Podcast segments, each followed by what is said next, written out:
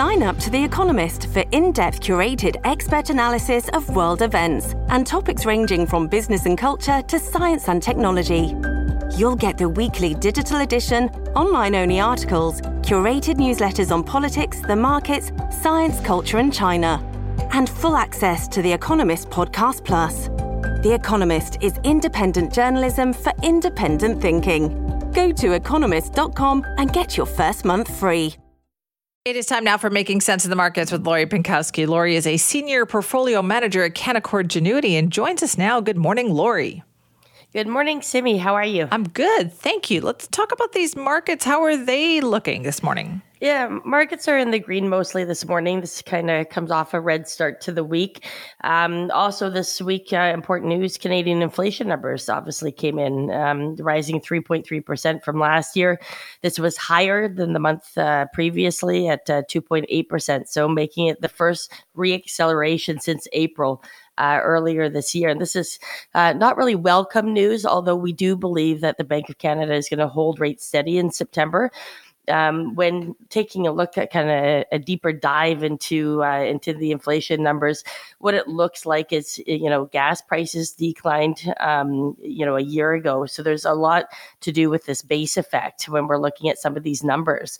Um, mortgage interest rate cost is another contributor um, you know, that's kind of self inflicted, right? As they're raising rates, mortgage costs are going up. So they're obviously going to take that into consideration as well.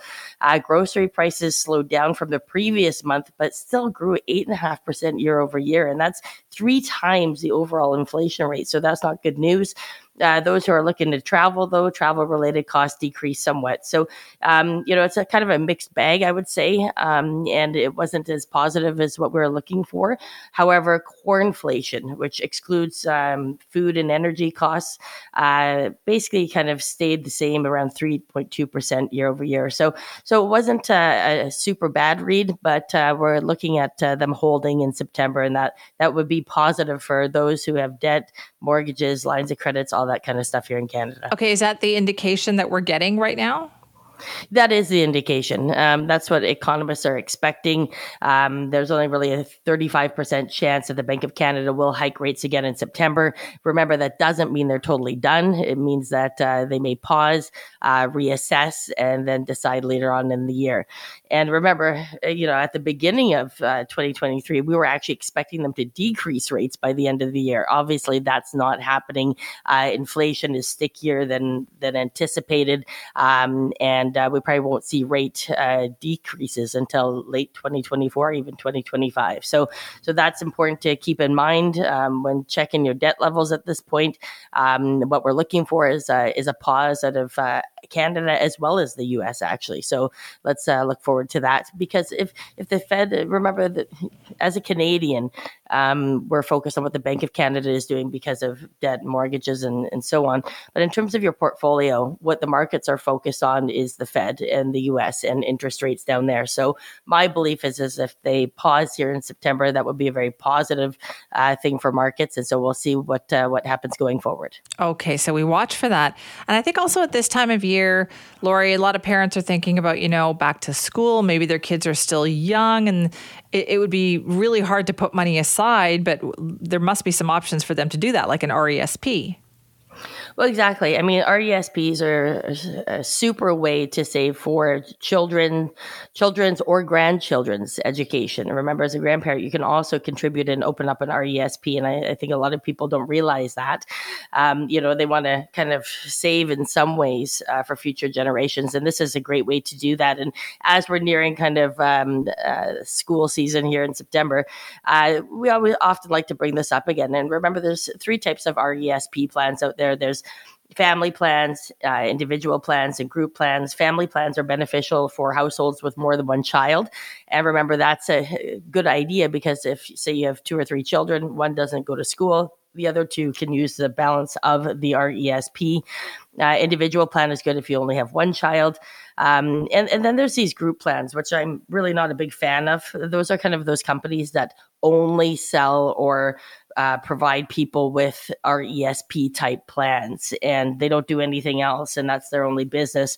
Uh, that RESP type option can be very restrictive. There's a lot in the fine print with those types of plans. Uh, there can be higher fees, lock in periods, there's consequences on missing contributions, uh, a lack of flexibility of what you can invest in. Um, and so I think that those types of plans uh, one should stay away from. If you're dealing with a financial advisor or with a bank, I mean, you can easily open up an RESP there uh, and invest in whatever you like. You can again contribute some years and maybe not contribute others, depending on what's going on with your you know cash flow.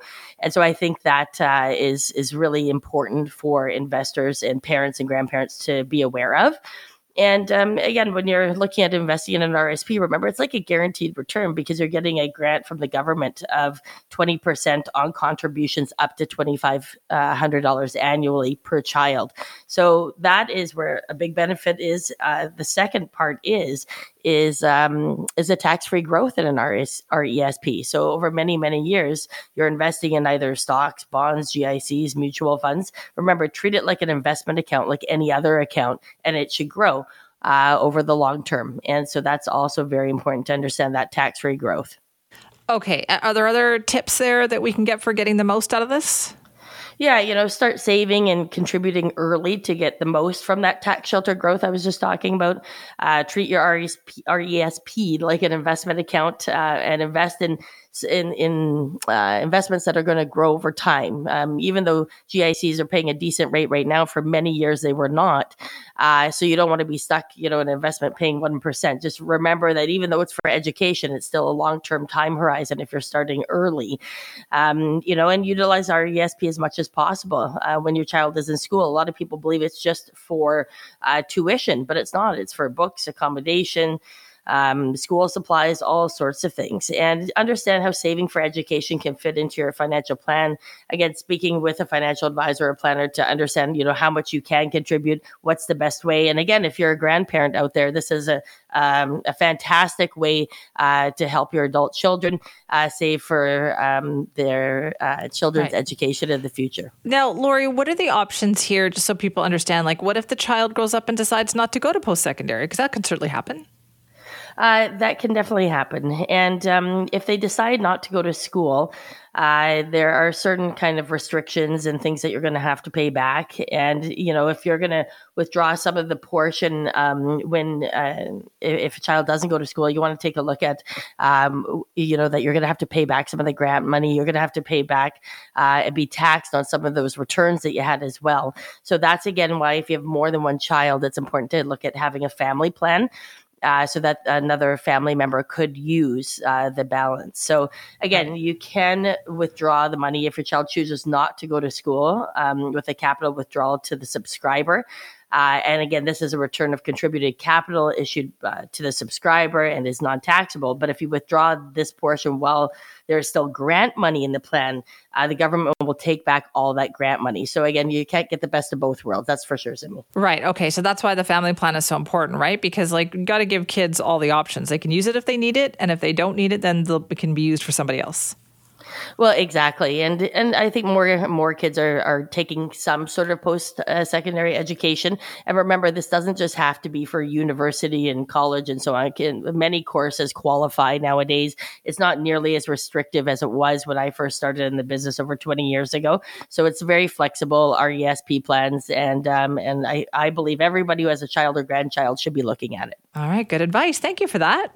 Thanks so much, Simi. That's Lori Pinkowski. Lori is a senior portfolio manager at Canaccord Genuity. And remember, you can contact her team at 604 695 LORI, or you can visit their website at pinkowski.ca.